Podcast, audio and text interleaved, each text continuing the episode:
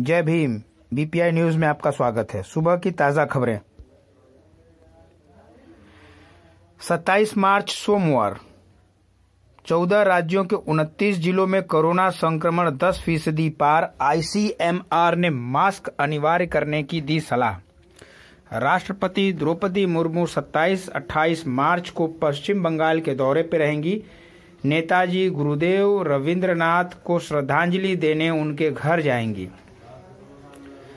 कांग्रेस का मतलब करप्शन। बिना नाम लिए राहुल गांधी पर कहा, रस्सी जल गई, बल नहीं गया, जेपी नड्डा। कांग्रेस का सत्याग्रह, महात्मा गांधी का अपमान, कोर्ट के फैसले का कर रही है विरोध, बीजेपी। अडानी और राहुल, डिस्क्वालिफिकेशन मामले में कांग्रेस का प्रदर्शन। आज कांग्रेसी सांसद काले कपड़े पहनकर संसद पहुँचेंगे, आज भी हंगामे के आसार। राहुल के समर्थन में आज कांग्रेस का संविधान बचाओ आंदोलन देश भर में होगा प्रदर्शन। राहुल गांधी की सांसदी छिन्ना गलत जल्दबाजी में फैसला, कांग्रेस को मिला डीएनए के सहयोगियों का साथ। राहुल गांधी की बर्खास्तगी को अपनी ताकत बनाएगी कांग्रेस, जल्द होगी रणनीति का ऐलान। गुलाम नबी आज़ाद बोले, पहले लालू, अब राहुल। ऐसे तो सदन ही खाली हो जाएगा, यह गलत है।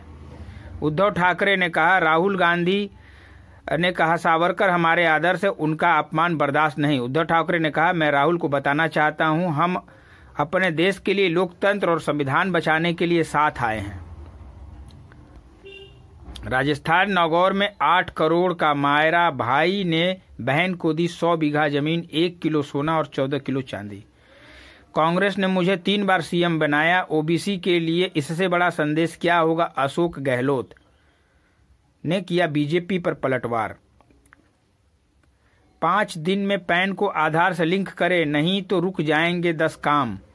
मुंबई इंडियंस ने दिल्ली को हराकर जीता महिला प्रीमियर लीग का खिताब।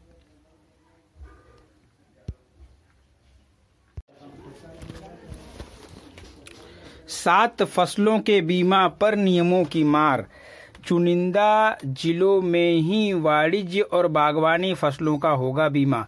बिजली विभाग के 2805 कर्मचारियों को नहीं दिया संपत्ति का ब्यौरा। निकाय चुनाव मामले में सुप्रीम कोर्ट में सुनवाई आज नगर विकास विभाग अधिकारी दिल्ली पहुँचे। फैसला आने के बाद साफ़ होगी चुनाव को लेकर स्थिति। प्रदेश में मुफ़्त सिलेंडर की योजना पर हुआ काम शुरू। भुगतान की प्रक्रिया पर हो रहा मंथन। तीन हज़ार सैतालीस करोड़ रुपए का है बजट का प्रावधान।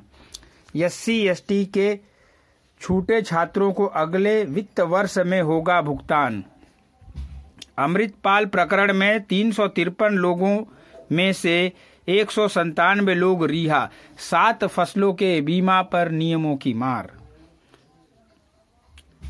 तैतीस हज़ार बच्चों के रिज़ल्ट में रोड़ा बना बजट। परिषदीय विद्यालय मामला 31 मार्च को रिपोर्ट कार्ड का होगा वितरण।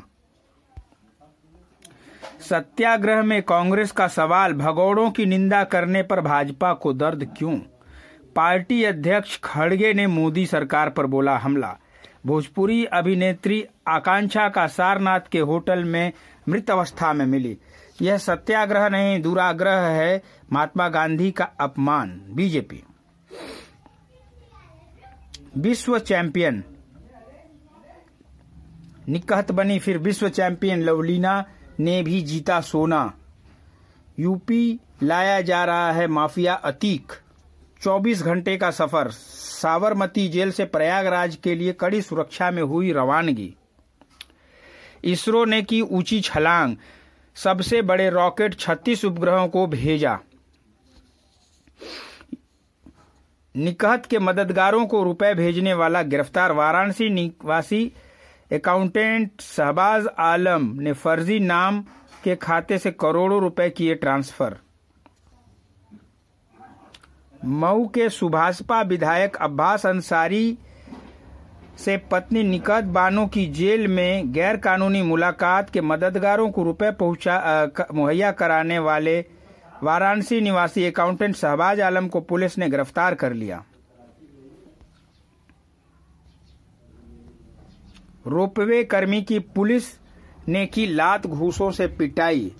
रोपवे कर्मी ने दो घंटे तक संचालन रखा बंद। विंध्याचल पहाड़ी स्थित कालीखो रोपवे पर रविवार को दोपहर साइड करते हुए कहने की बात पर रोपवे कर्मी को पुलिस कर्मियों ने लात घूसे से पिटाई कर दी। पुलिस अधिकारी और मुफ़्त कर रहे थे सफ़र, जिसको लेकर दोनों लोगों में कहा सुनी हुई। तेज आंधी से गिरा पेड़, कटी बिजली। कैंसर मरीजों को दान किया एसडीपी। अतिक्रमण हटाओ अभियान फाइनल में, फाइलों में बंद। मुख्यमंत्री जन आरोग्य मेले में 601 मरीजों का हुआ उपचार। डब्ल्यूटीओ की टीम ने की जाँच बेहतर मिली व्यवस्था। सचल पशु चिकित्सा वाहन से होगा उपचार। गर्मी से बुझेगी ग्रामीणों की प्यास, किसानों कर सकेंगे सिंचाई। रेलवे क्रॉसिंग के पास मिला सौ। पुलिस के मुताबिक सड़क हादसे में बाइक सवार बाबूलाल की हुई मौत। छत्तीसगढ़ बेटी की डोली से पहले ही उठा पिता की अर्थी। दूसरे की जगह टाइपिंग परीक्षा में देने आए सात युवक पकड़े गए।